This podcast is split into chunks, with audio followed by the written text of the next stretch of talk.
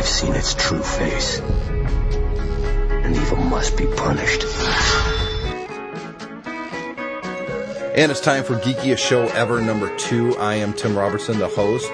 I'm joined in studio this week with Chad Perry. Hello, Chad Perry. Hey, Tim, how's it going? Chad Perry, for those who don't know, was a longtime co-host of the MyMac podcast, and Chad is the person that I went with to see uh, the topic of this week's show, Watchmen. We saw the Watchmen movie together. Yes, we did. We saw it on a Sunday in a pretty deserted theater. I don't know if that's any indication. I haven't seen the returns. I don't really care about the returns of the movie. I don't care how much Mm-hmm. it makes or how much it lost.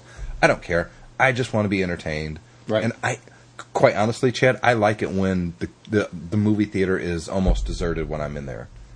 Yeah, I I kind of prefer that myself. I like to enjoy my movies and not have to worry about other people speaking, talking. And you or- know how I am in a movie theater when people start getting loud. Yeah, you get louder and you just yell at them. I do. I do. I've embarrassed Chad a few times. Yeah. turn around and go, shut up. so, also on the show this week, David Cohen. Hello, David Cohen.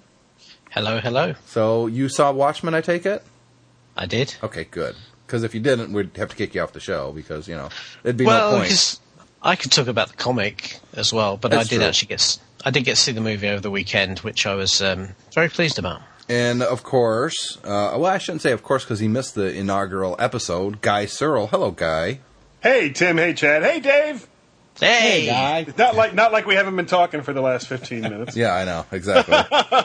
but this show is going to be all about the movie Watchmen, the comic Watchmen, uh, and we'll probably go off on tangents like we like to do. And I'm going to give the the audience members a warning right now. If you haven't seen the movie and you want to be surprised by the ending or It's- anything else in the movie, It's more than likely we'll throw out a spoiler or two while we're we're- discussing. it's going to all be spoilers. yeah. In fact, in fact, my my brother twittered me before before we started and said, "Oh, make sure you don't spoil the movie." I said, Oh. "Go and see the movie, then, Then download listen. the podcast." Yes. So if you guys are They listening to They all it, die. That's right. They all die. Everyone dies. Even the director. It was gruesome. Um, so if you guys are listening to us right now on the U stream, all of uh, five people right now, and you don't want to know what happens in Watchmen, I would suggest jumping off UStream because we're going to give away everything in the movie and in the comic book. So, but you know, this is a story that's been out there for what twenty five years now, Yeah. almost came out in 80, 85. eighty five, so fourteen years. Uh, no, 24 24 years. years. Sorry. yeah. Stuck in the 90s, I guess. Stuck in the nineties. stuck in the 90s. But, you know, this was a seminal moment in comic book history, and I think anybody who's into comics at all have read The Watchmen at this point. And that's kind of why everyone was dying for this movie to be made. Uh, how would it be? What would it look like? But let's start. Do you guys want to start with the comic or the movie? Let's start with Let- the comic. You, guys, Yeah. you, want to start with the comic? Okay. Uh, when's the first time you you read the comic, guy? Was it when it first came out, or was it later in trade paperback? Oh, it was in the the trade paperback. I remember because at, at the time in, in 1985, 1986, I was spending a lot of time traveling overseas. So I would be gone for you know two to three months, and by the time I came back, the whole Watchmen series had started. And I wasn't. It wasn't in you know my box. For those that collect comic books, know what I'm talking about. It's so a, I it's just a pull list. The, the store will set back certain issues of comics that you they know you want. That you set Right. up a list, and then when you come in, there's all your comics waiting for you. Exactly. Yep. So it, it, it wasn't on my pull list, and um, I, w- I was hearing a lot of buzz about it by the time uh, issues seven and eight came out. But by that time, uh, they pretty much had their, their full complement of of you know the the original series as it came out, and I wasn't able to get any copies until the trade came out. Yeah, it was very expensive to buy back issues of the Watchmen. Uh, I remember the first couple, two or three issues were, at the time for me, was way expensive. I mean, they're like 10, 15, 20 bucks because they didn't reprint them.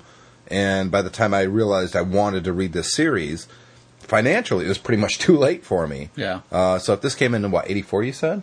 Or 86? 86. So I was 16 years old. Um, my money, if I wasn't buying new comics, was going for gas in my car and you know stuff like that. I, I didn't have a lot of money. Exactly, condoms. And I remember the buzz surrounding this, and I kept thinking, well, I'll pick it up later, the back issues when they're more affordable. But in the meantime, I started picking up, you know, whatever issue it was. I think it was like issue 4 mm-hmm. and I bought them, but I didn't want to read them because I wanted to read the whole thing, Right. Which is really hard for me to do. I it, there's a comic sitting there, I want to read it, but I kept hearing such wonderful things. I thought nah, I'm going to wait, and like you guy, I eventually just got the trade paperback. I think I forgot about going back and picking them up, and I just ended up getting the trade. What about you, David? Did you read it in trade or comics when they came out? I read it in trade. I only actually read it about three or four years ago. really? the first time. Yeah, and and the reason for that was that. Um, you know, I'm I'm sort of I'm a sporadic comic reader. I don't, you know, I don't, um, you know, I've never really had a comic store I go to where I get regular issues and that sort of thing. That was loud. So Sorry I do tend to, you know. I tend to, do tend to come across things and pick them up. Um, and I knew I'd known for an awful long time that you know probably the biggest thing in comics was The Watchmen, and uh, you know if you're into comics you should read The Watchmen. And I kept on seeing it floating around in bookstores and everything, but I just never got around to actually buying it, sitting down and read it. And uh, about three four years ago, a friend of mine had a copy of the trade, and he said, um, uh, you know, here. Borrow it, take it, read it, and I, I, I just thought it was amazing. It really was. What, what about you, Chad? When's the first time you read it? Actually, I started with the actual serial when it first ya? came out because my brother and I both collected comic books, and then he, you know, we both kind of got out of the general comic books and uh, kind of went more towards the specialty ones. like Right. Frank Miller's first series, Ronin, we had that, and then when Watchmen came out, we heard good things about it. So you know, my brother picked it up, and I got through the first three or four issues. Went to college, you know, never got a chance to finish reading it. And Right. then, you know, three years later, I had a roommate who'd had the trade, the trade paperback edition, and so I finished reading it, and then borrowed it from you again last year. Yeah, just I to remember. Refresh, Yep. Just to refresh me because it'd been so long since I'd read it. I mean, I could remember the general gist of the story, but I just couldn't remember all the details. Yeah, and, and this story is all about the details. Yeah. Yep, And- very and- much so. And the funny thing is about the Watchmen comic, you can read it once and really enjoy it, but it's on the second and third reading of it that you really start appreciating it even more because you see what a master writer he is. Alan Moore is, Alan yeah. Moore is. He sets so much stuff up at the end of this comic that you don't even realize is right in front of you the whole time. Right at the beginning of the series, you don't realize how much he sets up. Um, of course, I think it was uh, Time Magazine. Somebody has this as maybe it's The the, Time New York magazine, Times. Time magazine has it as one of the top twenty novels of the twentieth century. Yeah, and I have to Yeah. agree. And they're not saying graphic novels; they're saying novels. Right. Yeah. And I think that's appropriate. This is, like I said at the beginning, a seminal piece of work that really did change the comic book industry, didn't it, Guy? Oh, very much so. I think um, that comics on a whole were, uh, you know, I don't want to say a dying art form in the mid 80s, but it was definitely going through a slump where all the, the major characters that everybody had known and loved for 10, 20, 50 years, it was pretty much the same old, same old. I mean, for example, let- let's look at Superman. This is a guy that was originally created, I think, in 1939 Yep. and they had had stories where where he had actually moved planets. Okay, Yeah. How do how do you come up with a credible terrestrial threat to a guy that can move planets? That's always been the problem with Superman. I thought he Yeah. was just too powerful. Well, and, right. You know, let's let's think about what else was going on. I mean, the X Men was very popular at this time, and what Jean Grey was on her third reincarnation as the Phoenix or something. I mean, that's Yeah, what I and, remember. and a third nipple or something. I don't know. It's- and Let's keep and it I plain. think and that and that that's one of the things that, that Moore really did with Watchmen. He he basically really took it back to basics and said, if super if superheroes were real, or if people behaving as superheroes were real, what would it actually be like? And in fact, no, it wouldn't be, you know, people worshipping them as, as these amazing, you know, paragons of virtue and the, you know, truth, justice, and the American way. He said they, you know, he said real people with superpowers would be just as messed up as the rest of us, and they would still have their agendas and still be manipulated and still have, um, you know, their secrets and their flaws and all of that sort of thing. And, you know, it will probably end up being a mess. And that's exactly how he starts Watchmen. I mean, right from the beginning, he kind of lays that out for you. And, and it was just such a, you know, such a breath air compared to, you know, what, what comics, what Mainstream comics are- yeah, absolutely. mainstream comics have always been, and of course now, now the way comics are today, have been so massively influenced. I mean, you wouldn't have um, stories like uh, The Dark Knight Returns or anything like that. All that darkness and that depth that you get in comic books today. If it hadn't been for Watchmen, really sort of making people reappraise the whole genre as something different. Now, that, that's not to say that The Watchmen was the first comic to do that. It was just the first comic to do that that got a lot of attention. Right. Well, the first comic to really do it well. Exactly. Exactly. I mean, there was a lot of comics at the same, but was it really Watchmen or that did that? Because I remember back in '86, there was other comics that were very dark that treated the genre with the same type of respect that the Watchmen did. And Well, for, one that like, comes to for mind, example, go ahead. uh, the one that comes to mind for me is Vigilante. I mean, this was a a non superpowered guy that he was a judge. His family is killed by mobsters, kind of a la the Punisher. He becomes the vigilante. There's mysticism at the beginning of it, but it, it's they never really follow that up in the series. And uh, he realizes what he's doing is wrong. He quits. Other people take up the identity. In the meantime, the original vigilante basically loses his mind uh, picks up the mantle towards the end of the series, is a true vigilante. In other words, you you cross the street, he's going to blow you away. And the only way for this comic series to to end right was at the last issue, he kills himself. He puts the the barrel of the gun in his mouth and he blows his brains out. That was very powerful, and I thought that that was one of the best comic series at the time that I had read, and that was around the same time The Watchmen was making a big splash. Mm-hmm. So a lot of people say, well, it's because of Watchmen that comics kind of got their grittier, darker edge. I don't think so. I think it's just the one that became so popular that it gets all the credit for that. Well, Yeah, I was but- gonna but- I was gonna bring up. Um, I don't know if you remember Nexus. Yeah, sure. Yep. Yeah, that was that started off I think in Pacific Comics and it went to Comico and ended up at first. I mean, it went through like three or four different of these small publishers. And you know, I, I- I'm not going to go into the whole story, but th- this was a similar type story where you've got a guy with all this power and he- is being manipulated by outside forces to basically go out and kill people. And he doesn't really want to do it, but he has no choice. Yeah, it, it's it's a theme that a lot of comic books picked up over the years, but Watchmen kind of took it to the next level. Now, a lot of the comics that are coming out right now um, are very much influential from the Watchmen. I would say probably Powers, um, th- kind of the Boys. What do you think, David? I know you're a Boys reader. I, I, I think I think the boys is uh, you know kind of the Watchmen taken to the 21st century level. You know You know, the main guy Um, is kind of uh, Rorschach before he loses his mind. exactly, uh, and and um, you know I, I think I think. I mean, we're going to talk a little bit about the movie, but some of the things they've added to the movie in terms of the of the fight scenes and everything, I think those in themselves have been influenced by stuff like The Boys, which is very, very gritty, very, very violent. Well, let's jump into Um, the movie then. Let, you know. Let's let's go ahead. Um, I don't necessarily want to really review the movie because I've only seen it once, and a movie of this magnitude, I personally want to see two or three times before I really, in my mind, say if I love it, I hate it, whatever. Right now, I liked it, but that being said, and the visuals of the movie was just unbelievable. I mean, Yeah. it was fantastic. That being said, I, I I like the movie up to the end. Let me put it that way.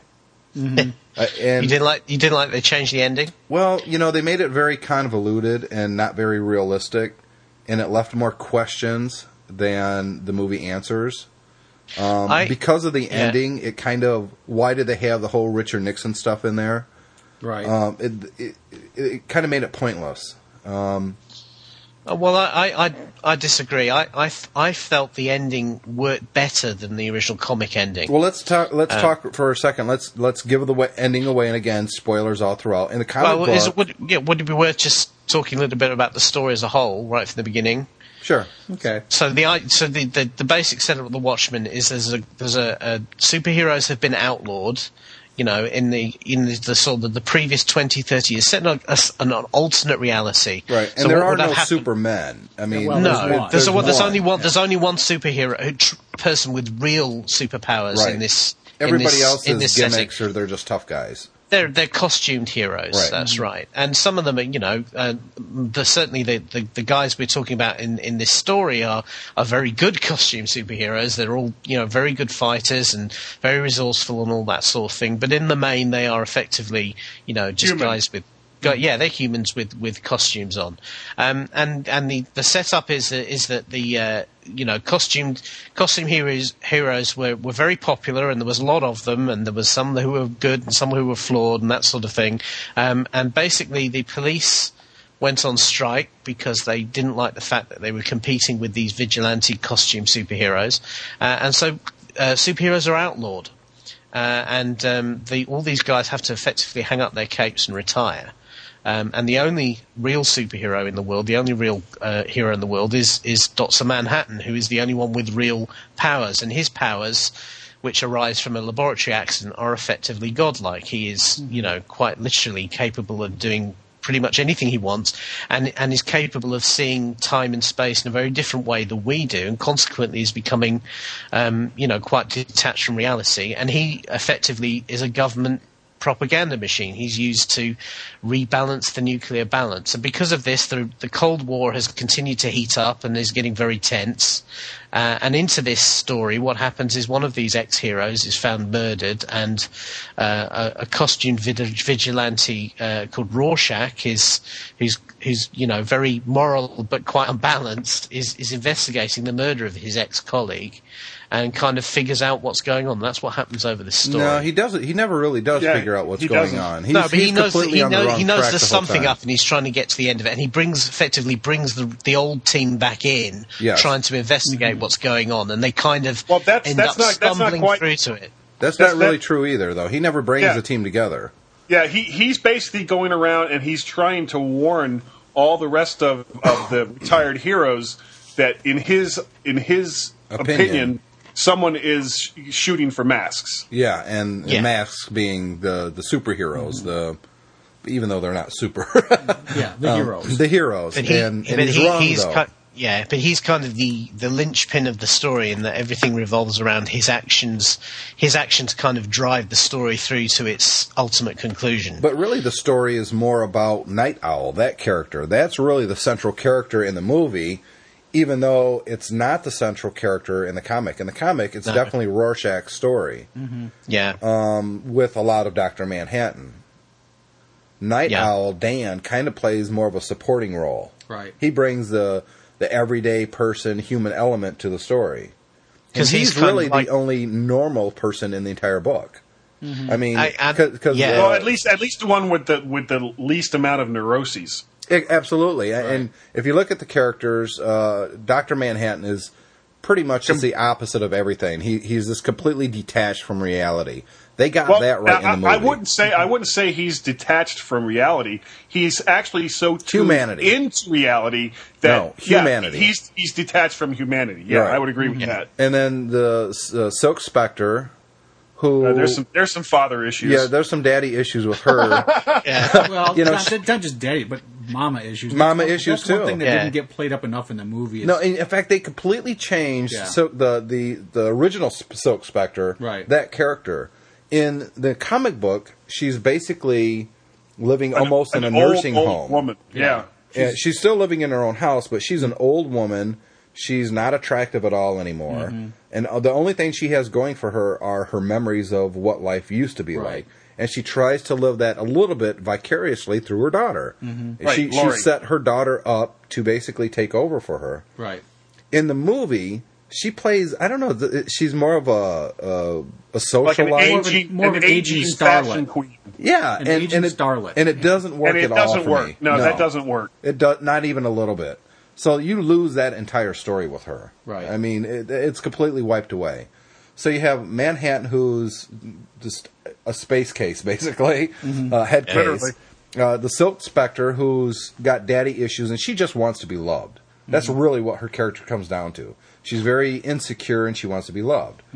Then you have Dan, who's he misses the old days. He's bored. Mm-hmm. And he relives his old days with his mentor, the guy who was the night owl before him. Right, the original Night Owl. Yeah, Yeah. He, he has no personal life to speak of. He doesn't have a girlfriend. He doesn't have any friends.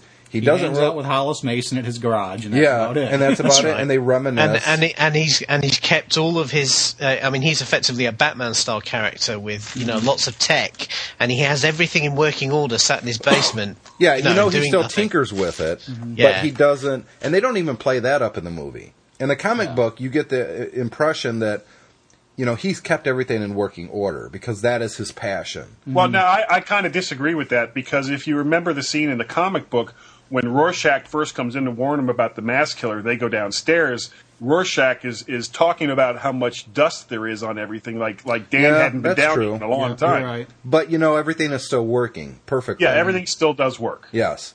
And then, uh, it, but in the movie, you don't really get that impression that Dan is really obsessed with being the night owl, and and the last twenty years being denied being able to do that. You don't get the impression of his obsession with his past and his really his loneliness now in his mm-hmm. present that he has lonely. nothing. You don't you don't really get that in the movie at all.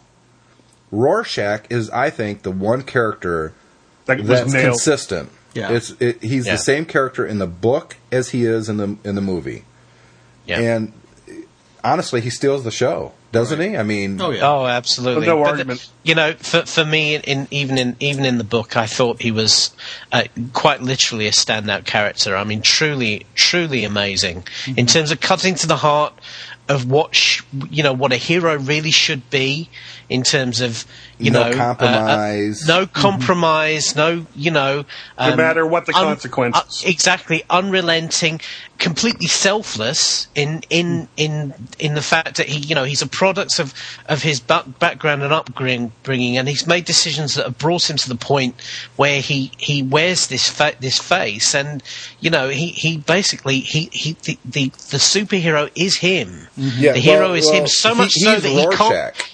Rorschach. He- Yeah, he he's can't not. cope he's not the with person not, anymore. Yeah, Yeah, he's not Harvey he can't Kovacs. cope with having the mask off. Yes. yeah. You know. he- Well, now, you now know, one one thing that that that I felt that they didn't really capture in the movie that was in in the I comic know where you're going. as far as Rorschach goes, was you know you want to talk about somebody that's detached.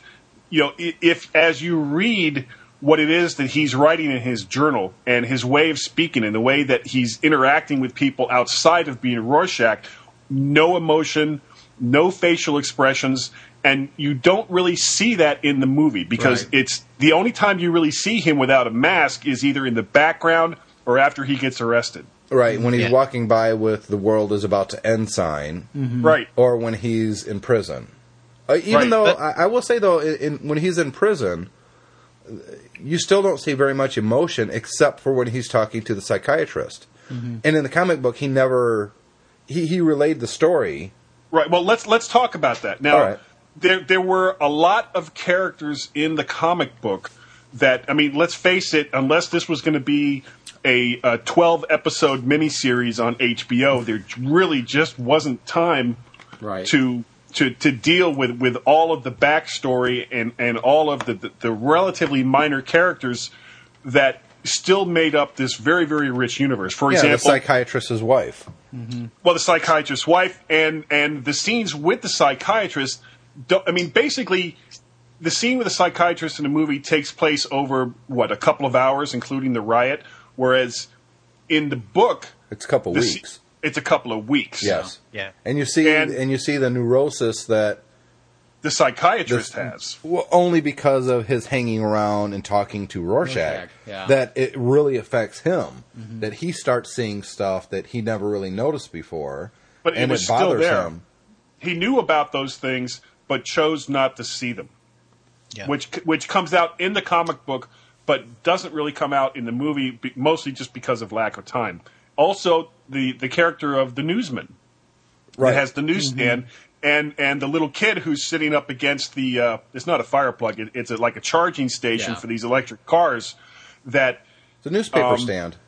right, right, and and the, this kid is reading the the pirate story, which is which is a Yeah. metaphor that you know the pirate story itself, which is in the book, is kind of a metaphor, and there's lots of hints in that pirate book to what's going to happen later. They Yep. have they Yeah. yeah. they have done they have done the Tales of the Black Freighter. They have they have done it as a comic as a as a cartoon, and um, that will be on the DVD I, I'm kind of looking forward to that So- because it does Yeah. add to the story. It's very you- good did- foreshadowing. Did you guys see the uh, the DC Comics uh, motion cartoon? You know, I did? watched I, wor- I watched about ten minutes of the first one, and it was just really boring to me. Uh, I think it was the narration that I didn't like. I was like, ugh. It, it just uh, I did it didn't do it for me at all. but it does really, really follow the, the, the story in the book very, very closely, including the pirate stuff. Yes, but it doesn't get into uh, the excerpts from Under the Hood.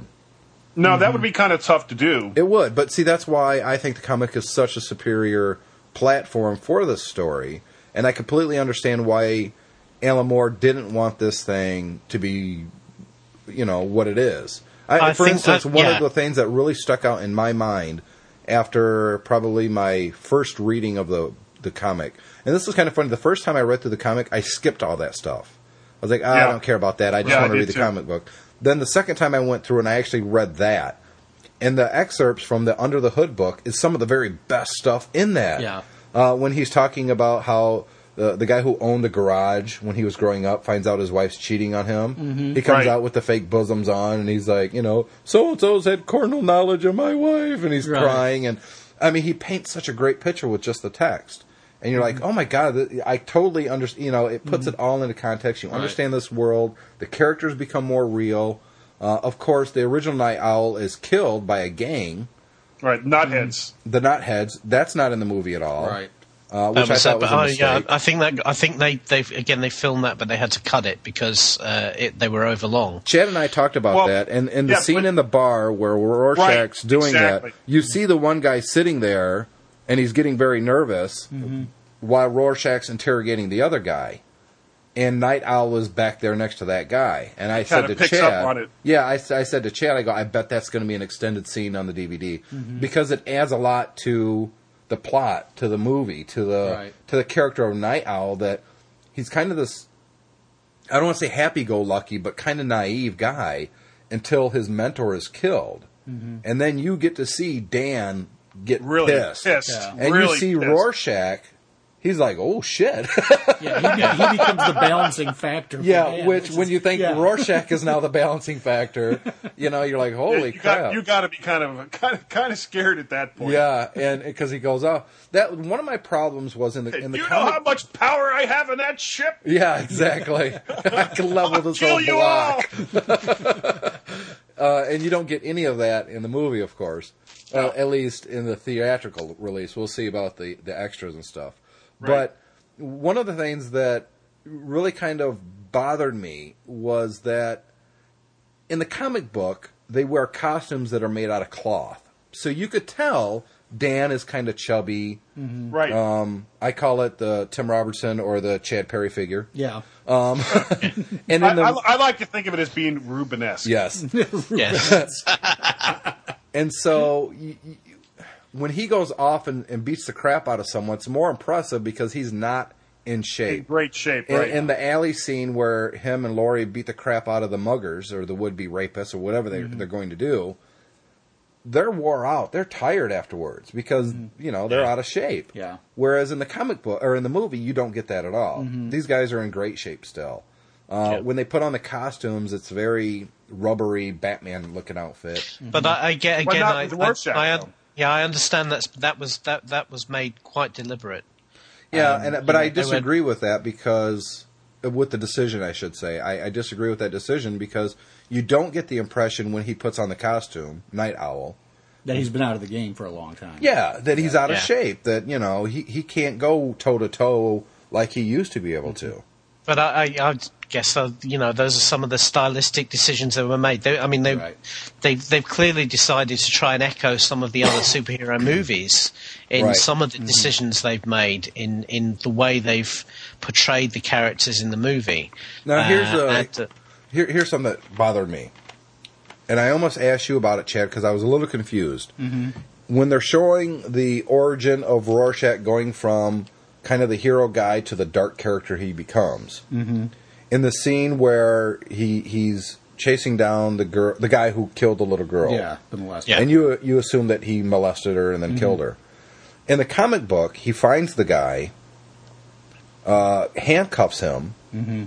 puts the saw just out of reach, mm-hmm. or no, gives him the saw, and says, you know, the only way you're going to get out of here is to cut off your own arm. You're not you're not going to have enough time to cut through the chain, and basically sets a bomb and everything's going to explode. Yeah. That's not Well, what he he, does. he, in the, he sets the house on fire. Yes, Yeah. that's what it was. He sets the Yeah. house on fire. So the only way this guy's going to get out is if he chops his own arm off. And he knows the guy's not going to do that because the guy, at his heart, is a coward. Right. So in the movie, though, it's totally a different scene. Yeah. Um, not only is it more gruesome in that you see the little girls, you never see the little girls. No. Leg. And that's what made it so so horrific Horrifying in the in the comic, comic book. book. Right. Is Right. because It leaves it to your imagination. imagination, yeah. Right. It's it's like a stripper. If you see a stripper completely naked, it kind of takes away a lot of the tease. If you see her Right. just with a little bit of clothes on, that's more appealing because then Right. your Yeah, I hate imagination when that goes- happens. yeah. But in, in the Anyways. comic book, he, he leaves it to your imagination of what this guy did, the brutality that he put this little girl through. Mm-hmm. In the movie, they leave nothing to the imagination. Those Right. German shepherds are gnawing on her leg that Yeah. still has a shoe on it. a shoe and Shoe a on it, sock. yeah. Mm-hmm. And it's just like you're like, oh my god, that's mm-hmm. horrible. And then he bludgeons the guy with an axe to mm-hmm. death. Well, actually, a cleaver. Takes a A meat cleaver, that's yeah, right. yeah, meat cleaver. Uh, Takes right. it to a skull many times. Yeah. I don't know if that made it a better scene or he just was going for this. Why wouldn't it be cool if you know he takes the hacksaw to this guy and kills him? Well, you know, you want to Well, know what I- I, th- I? I think that it was it was more just to keep the the, the story moving along. Yeah. That you know, i instead of having this five minute scene where he handcuffs the guy and he, and he's spreading out gasoline or whatever it was that around there and setting it on fire, he basically just listens to this guy whine a little bit and says, uh, "You know what? You're, you're just not worth." uh, Keeping alive anymore, and gets him in the head with the uh, with the cleaver. Yeah, but did they I- really and I- need to? yeah. Sh- Go ahead, Chad. I think I think as I think as well what they were trying to do is they were trying to um, you know very clearly say to the audience, look, this guy is completely uncompromising. If he thinks you're a bad guy, then you then he's going to take you down. Up until that point in the movie, that had been alluded to. But it, you know, it hadn't been uh, directly stated that effectively, Yeah. you know, that's what Rorschach. That, that was that was the reason Rorschach was still an underground vigilante was because he was killing bad but he, guys. they they made it seem like he was more psychotic than anything. Well, else. and I think that was why they Well- did it the way they did is try to demonstrate the reality break a little more dramatically. But to me, I think in the comic book, it's it it's demonstrates much more effective Yeah, in the and, it, comic. and it Yeah. demonstrates that the fact that he does have a kind of a sadistic tendency towards criminals. but he doesn't Yeah. outright kill the guy. Right. He No. gives the guy the choice in the comic book. The only Yeah. way to, to free yourself is to cut your arm off. Mm-hmm. That's the only way you're going to free yourself and live. in time, right? he But doesn't I give the if- if- criminal that, that option in in the movie. He kills him. Right. And that's a But- there's a big difference between the two. But I, I guess that that's that's unfortunately that's the compromise that if you go from you know a, a long graphic novel or comic form to you know a two and a half hour movie. It- You know, I mean, by today's standards, it was still a long movie, even though it Very cut long movie. quite a lot away. You know, you you you are lose all the subtlety. It's, it, it it does become a very much you know um, you know very much a bolder, more colourful thing without much of the nuance that, that, that you know that the comic book had. And unfortunately, Right. that's the compromise you make. And But um, it seems to I- me I that mean, he, he went. And it wasn't just that scene that he changed for the gore factor. Look at the same thing that happened with the guy who gets handcuffed or his, his fingers get tied together at Rorschach's cell. Right. Yeah, You know, in Yeah. in that scene, they didn't cut the guy's arm off Mm-hmm. in the comic book. They they made it that so gruesome in the movie, and it's Yeah. like, was that really necessary? Yeah. Well- Did- did well, that now move in the anything comic forward? book, in the comic book, you don't really get to see what it is they do. You just see Rorschach standing there with a blank expression on his face as he's hit by this wave of blood from this guy, where they did whatever it was they had to do to get him away from the cell. No, they cut right through the guy Yeah. with the blowtorch in the comics, and in in the the movie they cut the guy's arms off, and Yeah. there's well, a actually, big that was pro- difference. that was that was probably a little more um, a little more effective. I agree, but but I, it seems to me that he went for the gore factor at every turn rather than not. Uh, Yeah, in, in the comic book, when Doctor Manhattan kills someone, there's a big flash of blue light, little dots, Make- and the person's just gone. Right. And there's Gone, something yeah. on the ground that's a mm. burn Somewhat mark or in- ash or whatever. The guy's just it's, gone It's indistinct. in in the comic in the movie, what's he do? He blows people up, mm-hmm. especially those criminals where the skeleton and the arm is hanging off the ceiling and it's mm-hmm. just gore. Yeah. that really wasn't necessary. And it mm-hmm. seems to me that the director this time around in this movie went for the gore factor at every possible mm-hmm. instant. He he never went Well, subtle. even yeah, and even the fight scene in the alleyway was you know where they Breaking had, bones, yeah, gruesome. compound Yeah. fractures poking out your yeah. Yeah, and they didn't. They didn't. That was a lot more brutal, at least for those two characters, Dan and Laurie. Mm-hmm. In the comic book, they beat the guys up and they got bloody noses afterwards, but the mm-hmm. guys weren't, you know, traumatized so bad that they're going to be Yeah. cripples afterwards. Yeah, well, you, you also remember that in the in that same alley scene when the one guy start and, and, and, you know they, they do that that slow motion. Here comes the gun around like this, Right. And they he grabs the guy that he just punched in the face or whatever, and is basically using him as a shield Right. against this guy that's that's shooting the gun. And the same thing with the uh, with the attempted assassination. Yeah, he of kills Ozymandias. Iacocca. He uses Yeah. Lee Iacocca as a shield. Mm-hmm. Yeah, and, and Lee Iacocca gets his brains blown out. Yeah. In the comic book, the the assassin shoots at him, mm-hmm. and I did. He caught the bullet, didn't he? No, no, no. What, what No. in in the comic book, it was it wasn't Ozymandias and all of these other business Right. big It was just It was himself, just yeah. it was no, it was just Ozymandias and his secretary coming mm-hmm. out of the elevator. Yep. The guy the guy shows up with the gun, That's right. and the first shot kills the secretary. He manages mm-hmm. to evade when the guy fires like two more shots. That's right. And then he takes him down. Mm-hmm. and then takes him down with the ashtray Yep. yeah, and then and at that point in the comic book you know there were already subtle hints you know that you don't realize until you've read the whole story that Ozymandias is is the guy that's behind all this because at this point in the comic book you essentially you know if you're just reading it for the first time you're you're you're looking at this scene and saying okay he's no longer a suspect because somebody Right. just tried to kill him Right. And When it all- gives, and it also helps him put more um, truth into what Rorschach's been saying the whole time. Yeah, I, I was. I've got to admit, I was most disappointed in the movie by the way they dealt with uh, Ozymandias. I think I thought he was so poorly sketched out in that script. Absolutely. that it Yeah. actually it actually completely weakened the the ending because you know you, it was difficult to get. Um, Uh, you know, any kind to- of hold on the character yeah. well, yeah, and because you didn't have any hold on him, they you There couldn't no you couldn't really backstory, feel really. you couldn't you couldn't feel for the for the betrayal. How can you Exactly. empathise with the betrayal of the other members of the team? You know, when this guy's betrayed them and betrayed everything that, that they believe in, when in fact you know very, so very little about him. Yeah. And and also as well, it, it, it really jarred for me, and it, it, even in the comic, it jarred for me a little bit. The fact that, um, you know, he was so much better than the rest of them in Yes. terms of in terms of his abilities. You know, and in the, and particularly in the movie, that the, the final sequence where uh, Rorschach and Nite Owl are trying to take him down, and you know they've been kicking ass all the way through. Yeah, and they can't lay a hand on everybody they guy. come up with, and they can't even touch him. Mm-hmm. You know, and um, and it just it's just like you know this this, this kind of just make it makes it look weak because it makes it look like they just cocked it out. But all of a sudden they But can't see, that beat goes, this guy. That goes to the point of the ending of the movie for me. And uh, let's get to the ending here. We can get back to Well, the I- rest of the yeah, stuff because okay. I th- this, this I is thought- really bothering me. Yeah, And- I, well, I thought that I thought the choice of of of, of using um, instead of using the, what the comic used, which was launching some, the Psycho Monster on New York, I Yep. thought instead using um, the technology, the sort of technology subplot, um, and pinning the blame on, on Manhattan. I thought as a, as a concept that was a much stronger ending than, I, than I, the comic. I totally th- disagree. You do? Mm. I don't, I, Absolutely. don't, I don't know. I'm on the fence because I kind of think if you pull it off right, it actually makes for a more interesting story and makes the the betrayal of Ozymandias that much deeper. You know, not only has he you know pulled it over on all all the Watchmen, but he's also framed one of them. Exactly.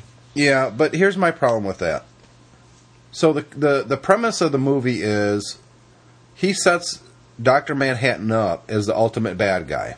That Right. Dr. Manhattan kills millions of people by a- attacking different cities the world over, right? You don't really get the idea of the damage that he really did to the world in the movie. Right. Um, and it also sets up why wouldn't the, the rest of the world still be pissed off at the United States because they can't That was- it control was their guy. one- it's their Yeah. guy. Yeah. This was the superhuman is alive or real, and he's American, American. and he was America's biggest deterrent up Mm-hmm. to this point.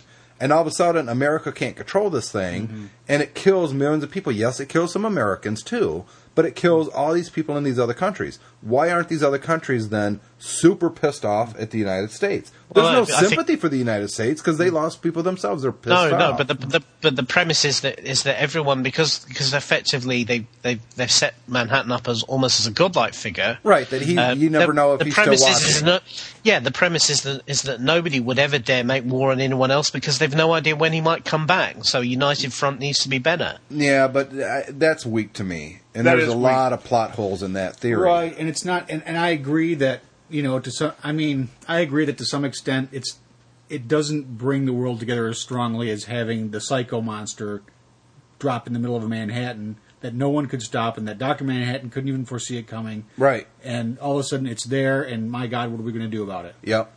Um, it, it, the original ending, for those who have never read the comic book, and shame on you, is that they create this monster with Well, all these scientists. Ozymandias creates the monster Ozymandias Well, creates. his par- yeah, his parent company, and remember Right. on a secret island. yep. right now the brain inside of this thing was supposed to be like a cloned brain of this like super psychic. Right. And Right. here's the here's the thing though. Because of the different technologies that he developed to create this monster, it gives a reason why this weird cat is in the comic because Which the there genetic was, yeah, research There was, there was no reason for Bubastis Right. to be in. in the movie you're like why is there's this weird freaking cat there Mm-hmm. because that's Yeah. never explained and it doesn't make any sense because in the movie plot line he never invested in all this kind of Right. genetic manipulation No, it was it was all about creating some free source of energy. Exactly. And so Yep. the cat makes no sense. They should have left it out if they were going to go this route. Um, in the movie, you just see this big hole in New York, right? Mm-hmm. They get to New York, there's just a big hole, and they're like, oh my God, this is horrible. We got to go see what's going on. I, and then they go up there. In the comic book, Laurie and Dr. Manhattan materialize in New York. Right, and, And there's, there's not this- really that much damage. No, no, not really. But there's just millions Dead of just people everywhere. bodies Yeah. everywhere, and they're stepping over dead bodies, and Mm-hmm. you get the impression that it's just mass carnage. All these people are dead, and there's this great big alien thing that's spread out through half of a couple blocks, and Mm-hmm. And they just it's went out for. Chinese. right? And it's just horrible. It's Mm-hmm. just horrible, and you get the magnitude. You understand the magnitude of what he's done. This As compared to just a big explosion. Yeah, just a big Right. hole in the ground. It's much more powerful in the comic book. Much more powerful. Because Mm-hmm. if you read the comic book, the very beginning of issue 12, the last issue, has dead bodies just like hanging Yeah. off sidewalks and Right, I right mean, there in front of Madison Square Garden. You're right, and it's just horrible. You're like, oh my god! And you turn the page, and you turn another page, and you turn another page, and it's nothing but blood and gore, and it's just Right. horrible. Which And- you didn't and it- see it- much blood and gore at the, in through the rest of the series. Not really. Well, and you don't. Yeah, yeah. You also lose the horror of the fact that the people that weren't immediately killed, a good uh, deal of them went crazy. It went crazy because Yeah. of the psy- psychic. Psychic.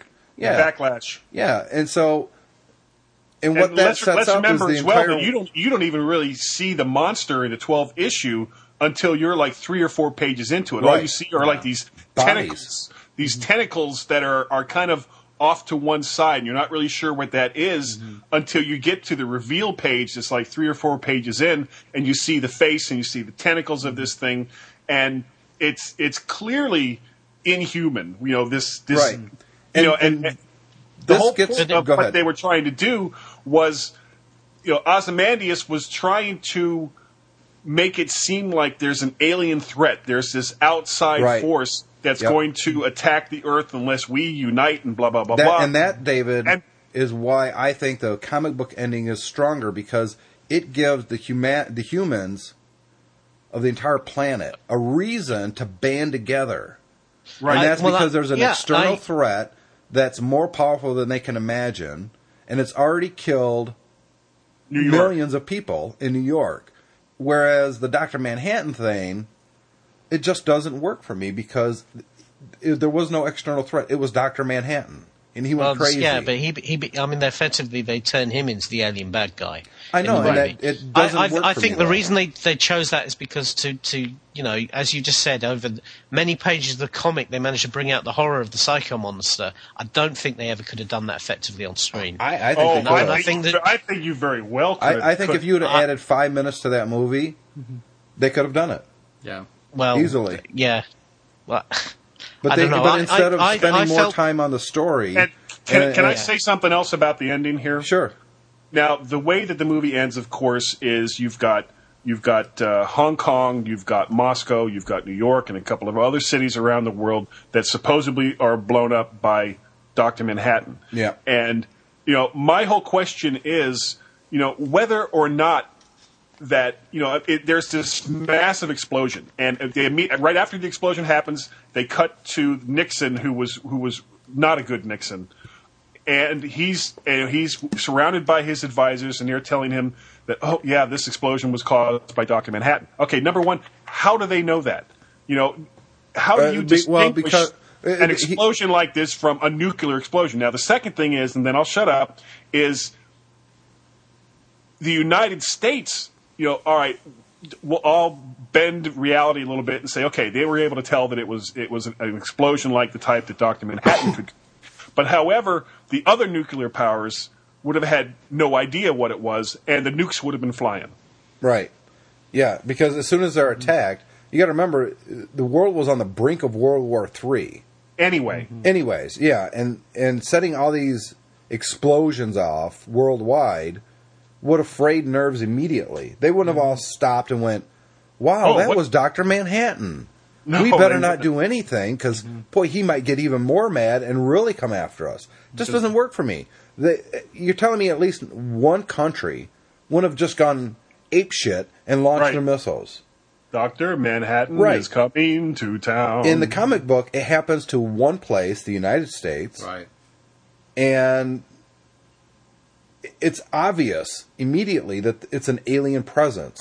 It's something from somewhere else. And you know, it's a uniting type of event, kind of like 9/11. Mm-hmm. I mean, it's kind of eerie that you think about what happened on 9/11 and immediately afterwards was very reminiscent of the original Watchmen comic in that something happens in New York, mm-hmm. a, a cataclysmic event, and the entire world kind of stops and gives support and sympathy to one mm-hmm. country. That's exactly what happened in and you're and you're you get this much more in the comic book where he's still watching all these TVs when the reports start coming in. Mm-hmm. Yeah, and we'll get into that in Moscow a is minute. saying, you know, oh, we're going to send aid and our mm-hmm. condolences and and he's like, I did it, I did it, and you Right. realize he did do it. Mm-hmm. His plan worked, and he united the world. You don't get that at all in the movie. There's no, none of that. Don't. Right. Well, and, yeah, because I think in the in the movie they spent a little more time trying to convince Doctor Man, trying he spent a little more time trying to convince Doctor Manhattan that what he did was right. Exactly. And I think in the comic book it became, you know, for Manhattan was very apparent what had happened. He was like, oh, okay, I get it. I get it, and there's not, you know, okay, I'm off to create life in another galaxy somewhere. Right, I'm done right. with this, but It- it- yeah, when when uh, another part of the ending that really bothered me was how Rorschach died. Now, in the comic book, Laurie is so freaked out by seeing all the dead bodies that she needs love and comfort right then. Mm-hmm. And Right. of course, Dan, his ultimate goal is to be the big hero Right. and to get the cheerleader at the end. And that's mm-hmm. exactly what happens to Right. Dan in this story. He's kind of the hero mm-hmm. and he gets the cheerleader. And so Right. Dan's ending in the Watchmen comic is he's making love next to the big glistening pool to Laurie. Right. Whereas Rorschach is like, nope, no compromise. Mm-hmm. You know, the, I have to tell the truth. I'm not going to cover this up, mm-hmm. regardless of what the consequences is. I'm telling the truth, mm-hmm. and he leaves to go do that. Doctor Manhattan says, you know, this is a good outside. plan. Outside, he says this is a good plan. Blah blah blah. He goes out and stops Rorschach. Rorschach dies by himself at the hands of Doctor Manhattan right. Yeah. In the movie, you get the whole scene with Darth Vader running out. Going, no, that was uh, I was so disappointed in that because I, in in I don't know why, but to me it kind of cheapens that The, moment. the yeah, That- yeah. Rorschach is by himself in this decision. Mm-hmm. He is going to walk from the Antarctic back to civilization Mm-hmm. Yeah, true. If he to has tell to. the truth. If he Yeah. Mm-hmm. has to, because that's his principles. And Dr. Manhattan stops him, kills him. Mm-hmm. And he's all by himself when it happens, while Dan's off getting his rocks off. Mm-hmm. Right? right. In the movie, you don't get that at all. He, he follows him out. He's like, no! It's, I hated it. I hated that part. Yeah, that was weak. I was like, come on. It, you took away. Number one, in the comic book, Dan goes along with the plan because he realizes he has no choice and it's Right. for the betterment of humankind. You don't get the to the point where Dan comes to that conclusion in the movie at all. Right. I- In fact, at the end, you're still wondering will Dan and Laurie actually spill the beans, Beans, on what right, happens? right. That's you never Well, know. I, I didn't. I didn't see that. I, I you know, I, I got the feel. I got the impression that they were going to go along with it. That they were going to keep their mouth shut because they were kind of morally in check, which is one of the themes of the comic book. But having having the scene with Rorschach with with Dan and um, and Laurie standing in the background was completely unnecessary. Exactly, and it, it was just. Yeah. I, I think it cheapened Rorschach's stuff. Let's talk about the music in the film for a minute, guys. Good Um, point. yeah. Uh, last show we talked about uh, a little bit, David, themes in music and and soundtracks, and we kind of compared Armageddon, which really didn't have its original music. It kind of used the pop score of the day, and uh, ID4, which had this. I still say is brilliant theme music. I mean, it was just great.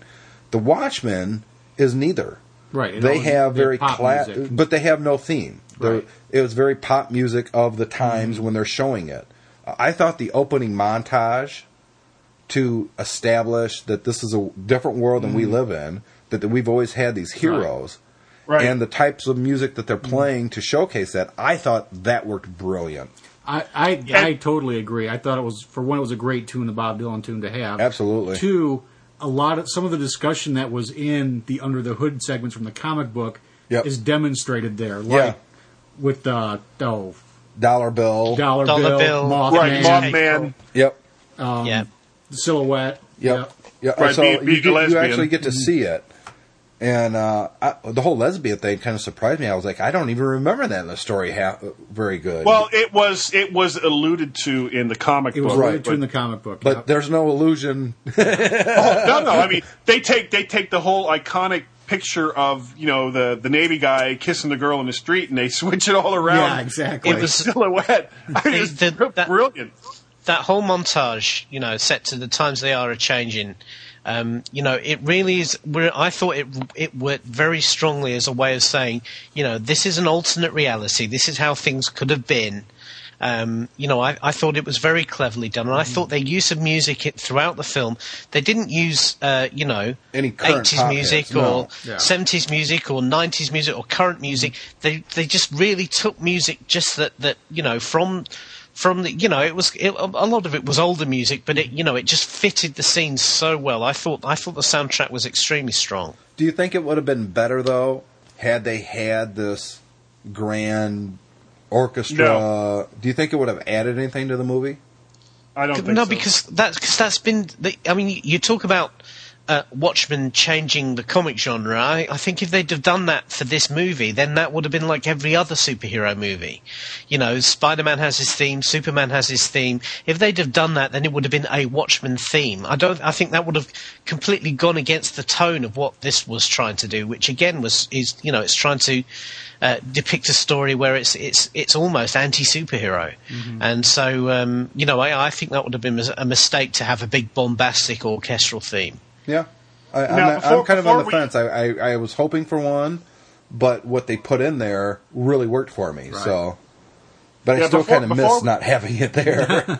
Before we get away from the opening montage, um, one thing that the montage did really, really well was, and I think we kind of touched on this, was that it, it showed the scenes of from the comic book that the director really didn't have time to go into great detail of, and it was done very, very well. Yeah, nice, quick, boom, there it is. And a lot of it was almost taken uh, from like a photographer's point of view. Right. You know, the one guy getting dragged away to the psychiatrist. and, Yeah. you know, Right. It, it was just really well done.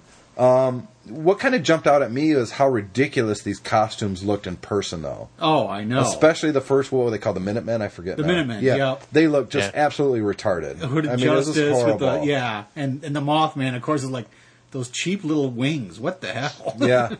Um, I will say, you know, I- I'm reading a lot of reviews and criticisms of this movie, and most of the criticisms that I've read, and I'm kind of a- ashamed for uh, the human race. Everyone seems to have a problem Yeah. with the bli- big blue dong swinging around, Oh, Yeah. but nobody You know, but seemed they- to have. I was a- thinking that Go we, ahead. we were talk, we were talking about the incredible level of violence and gore, and Yeah, nobody exactly. nobody goes, "Oh, you know, they really it was too gory." They're going, Did "Oh, you see that it guy's has- ankle get has- slashed This off? is a- You know? Hey, Did At they least really at least have he that wore, full a, at least he frontal wore a nudity? codpiece in But there was a there was a blue dog. Yeah, it was Yeah. swinging. Um, My problem with that, and you, you just alluded to that, David, is that this is a movie that shows a rape. yeah, Uh, This is a movie that someone gets a, a meat cleaver multiple times to the head. This Mm-hmm. is a movie that has people exploding in the goriest way possible Right. with gore and skeletal and hanging from the ceilings. This is a movie that Pregnant shows woman the shot aftermath. A, a pregnant woman shot, Yeah. dead. Uh, uh, a little girl uh, molested. You don't get to see that part, but Right. the Yeah. aftermath, her Yeah. leg in this dog's mouth. And what are people complaining about? A blue, Blue dog. dog. yeah. I'm very ashamed of the human race right now. I'm sorry. I will take a blue dong, even an IMAX Care- that's careful 20 how you say stories that. high in a movie. Careful how you say that, I, I would take that as a society over the rest of it any day. I find Yeah, that uh, more acceptable than the, than this the the gore and the guts and the ultra violence that this movie portrays. Well, and, I, and- I, I, I, ahead, it amazes me. It, but you know, I mean, obviously, you know, here in, here in the UK, I mean, we are we are known, you know, we are sometimes known for being, you know, a little bit sniggery and, and that sort of thing about about uh, about that, and maybe not. I mean, we're not Puritan or anything, but you know, it's No, they uh, all moved over we, here. We have They a bit of a, here, bored- a reputation for being a bit, a bit, sometimes a bit bawdy and, and having a laugh about those sorts of things. Mm-hmm. There were people sniggering around me when I saw the movie about, uh, you know, when you saw Doctor Manhattan naked, and yet these same people weren't sit there sniggering during the very graphic sex scene that Oh, occurs. during yeah. the oh movie. yeah, yeah. Oh my god. You know. Um, Um, and the- and it does it really does it really does amaze me what how you know Yeah. how people's attitudes are because thinking about it you know this is a guy who's been blown apart to a subatomic level Yep. right and he manages to reform himself it would make no sense for him to reform himself you know but make sure he covered up his genitals when he mm. did that Yep. Mm-hmm. you know it would it would be completely nonsensical Yep. and you know and they could have done the thing you know the austin powers thing where the angle was just such a way that you couldn't see his crotch Yeah. you know, maybe maybe had a salt cellar covering it up or something because it was in a cafeteria. Yeah. But really, I mean, come on. Yeah, if that's your problem, and it, well, and, and frankly, having read the comic book, it's true to the character. So absolutely, it absolutely, absolutely. is. Yeah. And and I'll admit, the first time that you hmm. see him, and see, I mean, see him, you're hmm. like, whoa, Yeah. and you think, wow, they actually did it. I'm kind of hmm. surprised, and that's because in How cinema, can you measure up? we're we're not, yeah, we're uh, speak for yourself. Oh, um, yeah, yeah. Uh, okay, sixty in, foot, in Tim. cinema, we're much more accustomed to the gore. Mm-hmm. You know, we're we're more attuned to the violence of seeing that, mm-hmm. including rape and murder and this the most despicable acts of humanity. Mm-hmm. But we're not used to seeing male genitalia on screen. We're just not used to seeing it, mm-hmm. and That's so because it's ugly as compared to women's genitalia. Absolutely, I agree with you there. I don't think you're going to get an argument anywhere on this podcast with four married men. Yeah, probably not. Um, but you know, it it does come to that Puritan thing. It, it's mm. you know, people are so uptight about it. It's like, what's more acceptable? Mm-hmm. You know, a, as a father, it's much more acceptable for me to have my kids see that than all the blood and gore. Mm-hmm. Yeah. But I, I don't know. I just think that the values of, of not just the United States, but everywhere that people are complaining about this is a little skewed when that's what you have a problem with. Yeah. Not the blood, not the gore, not not the the everything else that's just bad in this movie from a society standpoint, but that's what you have a problem with. That that just kills me. It really does. So okay, so anything else you guys want to talk about Watchmen before we wrap up this segment? Oh, yeah, there'll be probably be a bunch of things that I'll think of. Are you surprised, guy? You're the other big comic book guy here. Right. Um, Are you surprised that they've never done anything with these characters since then? No, I'm not. Now, you know, oh, actually, this was something I wanted to bring up. I, I don't know if you guys know this, but when the story was first being pitched to DC, it was going to be Superman and Batman and Yes. Wonder Woman and all the DC characters. And when DC first started getting the scripts in for the first couple of episodes, they kind of took a step back and said, ah, uh, Well, yeah. no, we, we really They- can't have. But you know, it was still it was Alan Moore who came and said, "Well, you guys own all these Charlton characters that you purchased, and you're they're just sitting on a shelf not doing anything." And it's, mm-hmm. they're just right. archetype characters, anyways. They're Right. it- it's you know Superman is Doctor mm-hmm. Manhattan, and Wonder Woman is this, and the mm-hmm. Batman is that. Um, Well, all right, let's talk about that for a second. Now, you know, i- if you're going to compare Batman, not the movie, but the character to anyone in Watchmen, who would it be? Oh God, there's you know the problem is the spliced character. You know, there's, Exactly. There's there's, there's Exactly. aspects of of Dan and Nite Owl that look like Batman, but from a moral standpoint, He's more like Rorschach, Rorschach. yeah, is much closer morally than Batman. That then then I should say then I should should say Dan is. No, I would agree with that. And you know, and I was just kind of I would have loved to have seen copies of the original scripts that Alan Moore wrote with with the DC comic characters built into him. I, I don't I don't know whether he got as far as actually writing you know full scripts with those characters. I think I think he proposed to use those originally, and then he then he proposed the Charlton characters, and um, you know obviously DC were worried that the that the characters weren't going to be you know were effectively going to be dead to them after the after the thing was finished, and so convinced convinced him to to come up with his own sort of derivative versions of those characters. Um, you know I. I I, I suppose, would, would, would it have been as good of a story with DC characters as it was with these other characters? The problem is, is with uh, as as one one of the things I always struggle with with comics is is is the baggage. You know, it's the the long, really long, convoluted continuity, Right. and, and any time you do anything controversial with a character who has that long continuity, you'll always get somebody who says, "Well, that flies in the face of you know what Issue happened in- in this 432. exactly."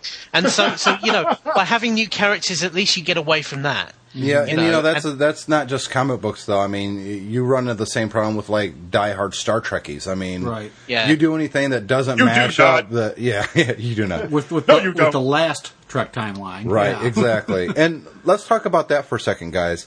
Real soon, we're going to have a brand new Star Trek movie yeah. that, to me, looks simply fantastic. Yeah. Everybody, I take it, has seen the trailers bi- at this point. Yeah. Yeah. oh, yeah. I was very dubious when I first saw who they had playing Kirk. And I thought, I don't know, William Shatner is Captain Kirk. I mean, regardless, mm-hmm. that's Captain Kirk.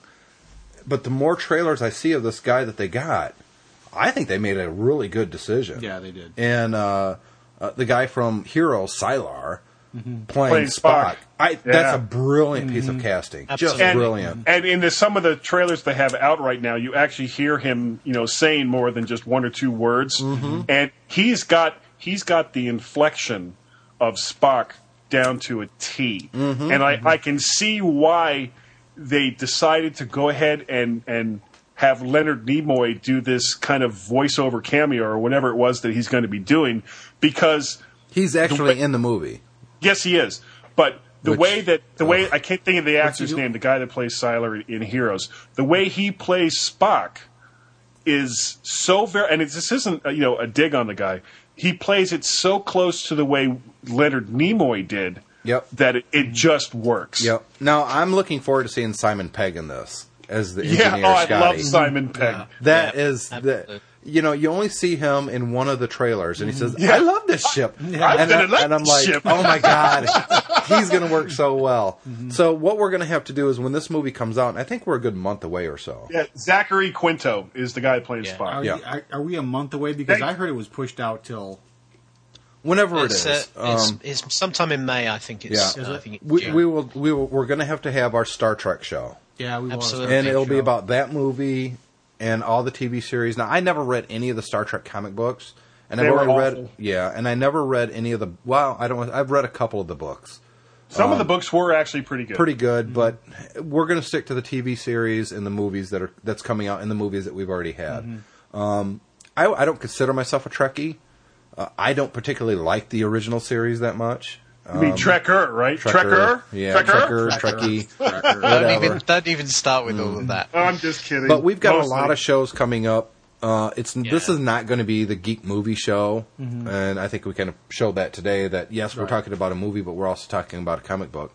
Uh, if it falls in the geek realm, we're going to talk about it, and, and Yep. that's going to include technology at times. Even though we run another website and another podcast that's all technology called MyMac.com, um, I don't want to ignore technology completely on this show just because we have another platform to talk about that stuff. Well, Right. we we've talked about about maybe doing some stuff on netbooks, haven't we? And we've we've also talked about maybe doing uh, doing some stuff on ebook readers and those sort of things. Yep. So there'll be a little bit of tech. Um, you know, we, we haven't really done any TV stuff yet, and, and we, we really must must get into that. At some well, point I'm as all well. caught up on Lost, so we can do a Lost show because that show really started losing me last season. I was really getting bored Mm-hmm. with it, but wow, they've done a good job this year. This Oh, season yeah, well, last, Lost is last last season they did a fantastic job too, in my opinion. They got back to the core story, which in some respects you can see the influence of Watchmen even on that story. oh, absolutely, yeah. That that Especially when I went back and read it last year, I'm like, oh my god, you can see how how influenced these guys were by Watchmen. You know, it was funny. I saw who wrote the last episode of uh, Lost, Mm-hmm. and uh, it's a comic book writer. And one of the comic books that Hurley is reading in the airport is his comic. So Really? I was just like, oh, I bet there's like one percent of the viewers who watch this show just got that reference. But that Mm-hmm. was great. But there's a lot of other Well- comic books that I want to talk about. I mean, Y the Last Man? I think was one of the best series that's come out in Yeah, a that was long great. time. And I was kind of sad to see it end, but it needed to end. It, had uh, uh, Before it became a parody of itself. exactly, and you know, before they started losing the uh, the the artist, because that was the type of series that you have to have the same artist all the way through. Uh, Transmetropolitan is another one that I want to talk about eventually. Um, I my favorite series of all time. and A lot of people think that it's The Watchmen. It's actually not. My favorite series of all time is Preacher. Um, I think that was just a brilliant series, and the writing and the art went together so well, and I love that story. So that's going to be another show eventually. But we're going to have to combine different you know, Elements. yeah, well, you know, one show might be about comics, but it's not going to be just about Preacher or just about this, that, or the other, or just Spider Man. We're going to have to combine stuff because otherwise, it's it's there's too many topics that we're not going to ever get to. Otherwise, Now, before before we end with uh, Watchmen, let's get everyone's opinion. You know, yay or nay on the movie. uh, I'll start it off. I'll say I, I enjoyed the movie. Um, you've heard a lot of negative about it from me today, but I actually I really enjoyed it. I thought it was a a fantastic film. I don't want to grade it yet because I need to see it a couple more times to really get into it, and that's not going to happen until Blu-ray comes out. And this is one movie that I am definitely buying on Blu-ray. I talked about this last week or last show, um, and it holds true. Uh, This is a movie I'm going to get on Blu-ray. I, I'm, there's just Yeah. no question. But Yeah. I enjoyed it. I recommend it. Chad. Yep, absolutely. I, I enjoyed it. I'm actually going to see it again this week on the IMAX with my cousin. Um, the only thing I will say is that taking a little poll of the people at work, there are two of us who were the comic book fans and enjoyed the movie. There were two gals who had never read the comic book, no familiarity with the story, and thought it was a little bit long-winded and boring. Yeah, I could see that. Yeah. This is this is a I'm- movie that was made for the fans. I, I, I definitely would would concur with that. I, I mean, I, having having read having read the comic, I really enjoyed the movie. Um, you know, there were some things that, that could have worked better for me. But I think generally it pretty much captured the spirit of the story, if not you know all, the nuance. But I did I did sort of come out of there thinking, mm, if, if if anybody comes to see this who's never read the comic, they may really find it's not overly accessible and may wonder perhaps what all the fuss is about. So um, you know, I, I, would I would suggest really any anybody I know who, who says, "Oh, we're going to go see Watchmen," I would say to them, you know, do yourself a favour and um, go and pick up a copy of the novel, a graphic Mm-hmm. novel, and read that first before you go. Yeah. Guy? Uh, I would say that I, I would give this movie a uh, an A minus. There were certain parts of it that I felt were either not explained well. Uh, I, I didn't like the way the actor portrayed Ozam- Ozymandias. Um, I thought that his character was really not fleshed out to the point that it was in the comic book, which of course was was what made the movie, what, or what made the Well, he's the, the ultimate comic- bad guy slash good guy. I mean, Right. that that was one character that because they didn't really explain him too well, I think for the layman out there who's never read the comic, really isn't going to get it as well. Mm-hmm. If they would have No. spent another ten minutes on his story alone, Well, and, just and cut out that, I some mean, of the blood and gore, if, I think you it would look have been at a if, better if movie. You, if you look at his character, you know he, he was he was an orphan from wealthy parents, and he gave away everything that he owned to prove that he could come up from nothing. And you know, in the comic book or in the the graphic novel, they they really explain his character and show his motivation and show why he's doing what it is he's doing. In the movie, it just seems like he's this rich bored guy who decided to become a superhero and kill a lot of people. And you know that part of it really didn't work for me. But having read the graphic novel, I was willing to just kind of let that slide. Overall, loved the movie. I plan to see it again this weekend. Yeah. and I would highly recommend it to anybody else. So, any shows? uh, Anybody got an idea what we're going to do on our next show in two weeks? Because I haven't planned that far ahead myself. Anybody got a a, a topic you would like us to uh, talk about? Chain smoking. Chain smoking. That's the, the so somebody in the chat room is complaining about the smoking, and um, Yeah. you know, And, and everyone. I and I told all them, I say is everyone's a critic. yeah. Mm-hmm. I, and I wrote back, bite me, but B Y T E, Yeah. bite me. Yeah.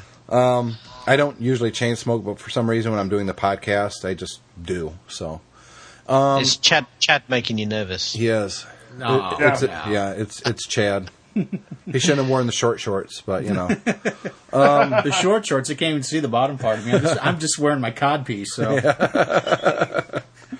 Yes, So- but does he have a blue dong? we we talked about um, last week what this show was going to be, but of course those plans were changed when I realized Watchmen comes out between the last show and this show, and um, I'm kind of glad because I'm getting a little tired of talking about superheroes and movies. Mm-hmm. But Yeah. one of the things I do want to talk about, Guy, and, and I think you'll be uh, big time into this, is best superhero movie that's never been made. Ooh. Yeah. Well, let's I- not do I- that tonight. No. No. But I'm seeing stuff like The Flash and and you know, there's a lot of movies out there. I know a lot of people right now are talking about the Thor movie getting back kicked back another year. Yeah, that's And- okay with me. And everyone's saying, "Oh, they can't do a Thor movie. It's just not going to work." I disagree. I think a Thor movie could be brilliant if done right. And uh, Yeah. as long as he doesn't have an English accent, I've never understood that in in the comic books. well, maybe, maybe he should talk like this. well, if you want to be historically if you accurate, really You are a Norse god, you probably should. Hello, I, my name is Thor, and I have the blonde hair. That's right. Yeah, that's right. Let's have let's have the IKEA Thor where he builds. the yeah. All right, It's not number a cane, one it's a comment of the evening goes to David. Number one comment of the evening goes to David. something the ch- something the chat room's just gone bork bork bork.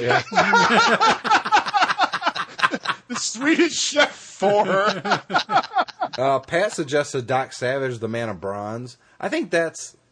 I don't know. I don't. I don't see anybody doing that anytime soon because It- it's, it's a limited done. character, and I don't think there's a a lot of appeal for for that character out there right now. You know, that's more of a '50s when they couldn't really do a whole lot with special effects. Mm-hmm. What are they going to do now? Painting Braun? yeah, it doesn't really work. Oh my, Doc, you're bronze. You're bronze. Ooh. Better Um, than blue, baby. Yeah, I don't know. There, there's a lot of different movies out there that could be made out of the, the. And when I say comic book, I don't necessarily mean superheroes. um, because obviously the, the most popular comics out there right now are superhero comics, but there's a mm-hmm. lot of movie or a lot of comics that have. In fact, I said it earlier. The Y the Last Man. Oh, let's go back to Watchmen for a minute, guys. Okay. One of the reasons that I asked Chad to come over tonight is back when we I was doing the MyMac podcast at Chad's house every week.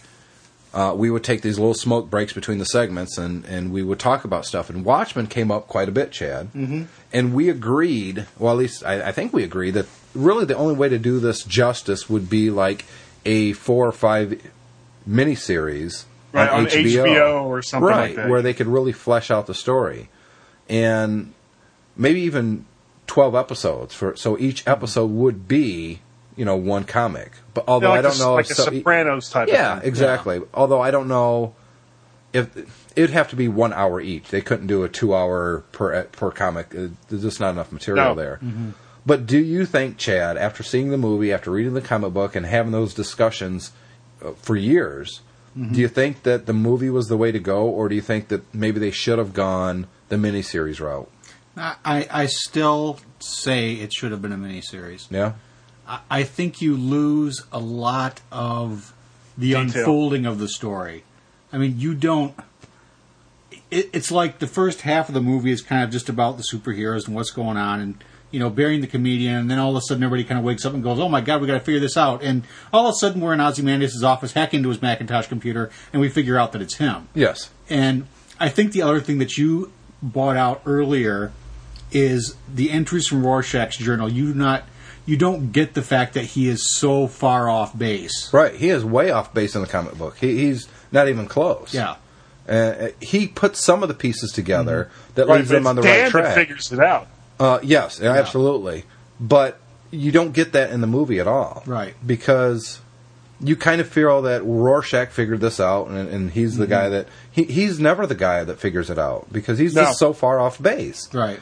Well, in in in the uh, in the graphic novel, Rorschach is just kind of walking around the office looking at stuff while Dan is trying to hack into Ozymandias' computer, and, and And, it's not even the computer that gives him the answers. He he mhm. starts putting it together in his head. He's like, wait a minute, this company is owned by this company, mhm. and then Right. this company. In in the movie, it's like he clicks, clicks, clicks. Mhm.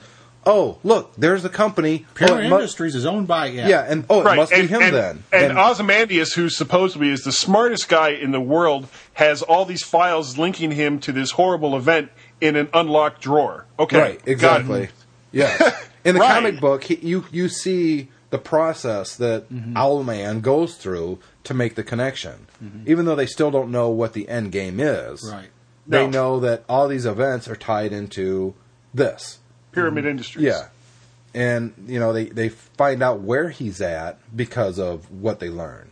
Uh, How in the movie, I don't even remember in the movie they figure out where he's at. They don't. They just all of a sudden, oh, we're going to Antarctica. See ya. Bye. yeah, and they go to Well, Antarctica. no, no. Like- it was it was every everybody already knew about Ozymandias' fortress. That's right. In the And, Antarctic. and, and, in the in the comic book, it was a fortress of Unknown. solitude that nobody Yeah. knew where it was. Nobody knew about, it. and it was just him, Bubastis, and those three Asian guys. Now, do you miss the the one of my favorite episode or uh, issues for the Watchmen series was the Doctor Manhattan origin. They did a lot of it in the movie, Flashback. but they didn't do it the way that they did in the comic. It's such and such, and I'm here, mm-hmm. and in five minutes the sand is, or in in 1993 or 1983, the sand is falling through my fingers, and mm-hmm. that whole long. Yeah. I'm going to drop the picture, and I've already done it five minutes in the future, and you know, Right, and, yeah, exactly. And they they sort of do it, but they it, they don't do it to the to to where the the graphic novel had it, because that was that was almost like that entire issue. It was that it's- entire yeah. issue. Right. Well, Where and it's, that- doc, it's it's right. Dr. Manhattan talking about, okay, well, in 1957, I'm just joining this team. Right, at it's it's space. issue eleven, isn't it? Yeah, and it's and right it's- before they go back to New York. And of he- course, you know they had to compress that for the movie, but it was much more, much more arranged like a flashback than Right. like really demonstrating what his real perception of reality really was. right, that everything exists at the same time for him. Yeah. But it's his his perception of going back in time in his mind in the story Mm-hmm. that leads him to the point where Laurie convinces him to save humanity. Mm-hmm. Um, you don't really get that in the movie very well. He's just like the events that led to your birth is Yeah. a miracle, and Yeah. Well, thus yeah, I'm but going at, to at say the same time, something they added to the movie that wasn't in the comic book was his whole, you know, I touch you on the face and you can relive all these past events. That's not what he did No. in the graphic novel. He, all he did in the graphic novel was use like certain key phrases which would make you become introspective of yourself. yeah, mm-hmm. It wasn't an outside force that he was doing to you to, to make you remember these things. It was, you know, well, wasn't it really kind of like this? You know, and then Laurie or whoever it is that he's talking to would go back and start thinking about these things. yeah. It, it, it, it there's a lot of differences between the movie and the comic. I, I, I will go back and say that the actor who played Rorschach seemed to be born for the role. Yeah. Uh, his name Yeah. is um, Jackie Earle Haley. yep. Yeah. And I knew this beforehand, but I thought that this was kind of funny. Did you know, David, that this is the actor that when he was a child he had the lead role in the Bad News Bears opposite uh, Walter Matthau? Well, I, I'd read that, but I, I, I'd not. I mean, I wouldn't have. I wouldn't have placed him He doesn't, it. You know, he doesn't Not even look like that anymore. No. Obviously, he was a, he was a teenager then, but if you look in his eyes, you could kind of see that. Oh, okay, I, I could see that. That's who he is. Um, I, it was, yeah, it he- was a he was- role. He was he was Unfor- absolutely amazing. in This movie. Unfortunately, I he'll mean, he never really be able was. to reprise it. True. And you know, for those somebody, somebody actually asked me this earlier today. Somebody at work asked me, he says, "Well, do you think they're going to do a sequel?" And, and I thought about that for about two seconds and said, Wow. "Good God, I hope not." Yeah, somebody in our uh, chat room, and I don't think we actually said this. Um, user three seven five six five is asking, "What is better, the movie or the comic?" Chad, Comic. David, Uh, I think the comic. Guy, I know you're going to say comic. Yeah. Yep, and so will I. I think it's unanimous. I think anybody who reads the comic and sees the movie will definitely say the comic book is better. Even if you saw the movie first and then read the comic, the movie will make more sense to you after reading the book. Right, and, Yeah. and, and that's I think it's true of any really good piece of literature. Yes. It's never going to translate into film as well as it does on the page. Well, you say that, but I read the uh, what's the Matt Damon role that uh, Bourne Supremacy and all those movies. Oh, yeah. I read the first two books of that series, and I thought they were completely boring. Mm-hmm. The character wasn't sympathetic at all.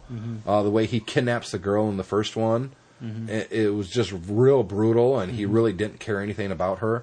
I thought the movie was much better than the book. Yeah. Yeah. Okay, well, Yeah, same, same, same thing with Forrest Gump. If you've ever read that book, I didn't even know there was a book of Forrest Oh, Gump. yeah. It was. It yeah, was. Forrest. Yeah. The, the, char- the character in the book, uh, Forrest Gump, is a completely unsympathetic kind of character. He's really an asshole. Whereas, you know, Tom Hanks plays him as this, you know, yeah, Very I'm lovable kind of, character. I'm, I'm, I'm kind of stupid, but you know, stupid is as stupid does, sir. You know, so you you can't always go by an author's intent when you're trying to translate a piece of work into a movie. But the problem with trying to translate something like The Watchmen as compared to The Bourne Supremacy or Forrest Gump is that The Watchmen as a comic book or as a Was as a- already as visual. a graphic novel is a very is a very very visual.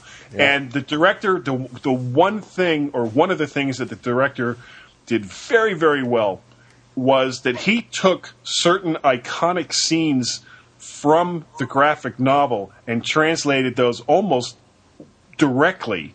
Well, there's there's only one other movie that's ever done this. So let me ask you, which has done a better job of uh, going from a comic to a movie, Sin City or The Watchmen? They both did basically the same thing. Instead of storyboards, they used the comic.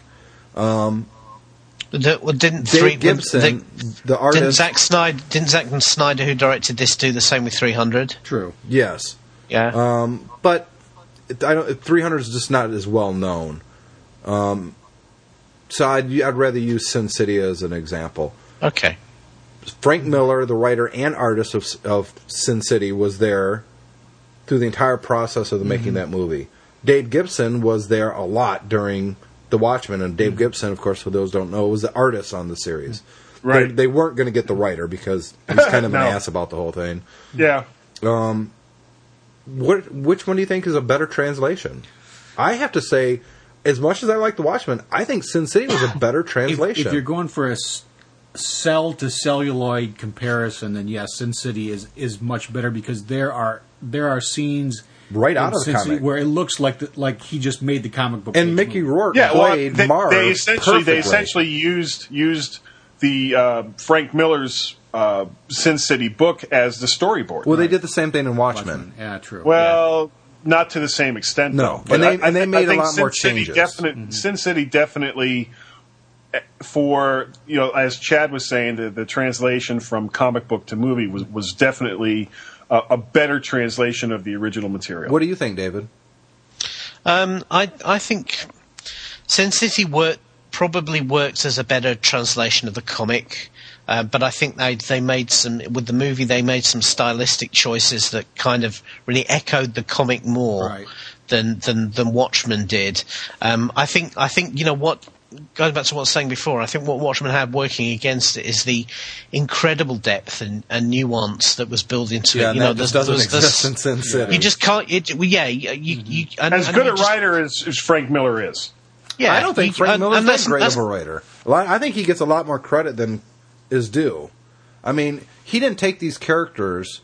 You got to give credit to Alan Moore. He usually takes characters that had almost no history and does something Yes. completely different with them. Whereas Frank Swamp Miller Thing. takes characters like Batman and Daredevil and uh, to a certain Spider-Man. extent Ronin and Spider Man, and and he puts his own twist on it, but it's still a character that was already created.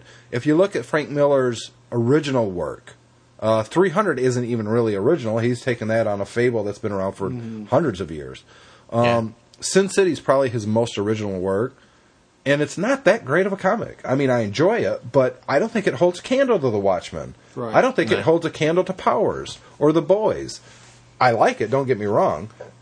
Um, another question for you guys: Who do you think did a better job, Jackie Earle Haley as Rorschach, or Mickey Rourke as Marv? Oh, that, now that's really tough. Yeah. Um, that really is that. The only thing I would say is that, um, you know, again going back to what you just said about about the story, um, you know, Marv was a is a is a. I mean, he's got he's got his complications, but you know, he was fairly easy to play in terms Right. of you know how he how he acts in the story. Whereas I think you know the thing about Rorschach is you need to you've you've got to you've got to be able to as an actor you've got to be able to project an, an immense amount of depth to the character and not only that you've got to be able to project that without without being able to see your face Exactly. Well, right and- and, and so I- to yeah. me that is really the is the masterpiece that that that the that Ro- the Ro- the movie version of Rorschach does is you can't see his face all Mm-hmm. you can see is these moving black blobs he wears this this mask that gives him his name it's, it looks like Mm-hmm. ink blots so you can't see his face directly and despite that you understand you know just from the way he holds himself the way he moves and everything exactly what his motivations are at all times Yeah. and and you know really to me is is a is a masterpiece it really is Well, and I think there's a certain degree of menace you have to portray with both characters, which with Marv is fairly easy because part of it is his physical size. Yeah. I mean, he's he's just He's huge.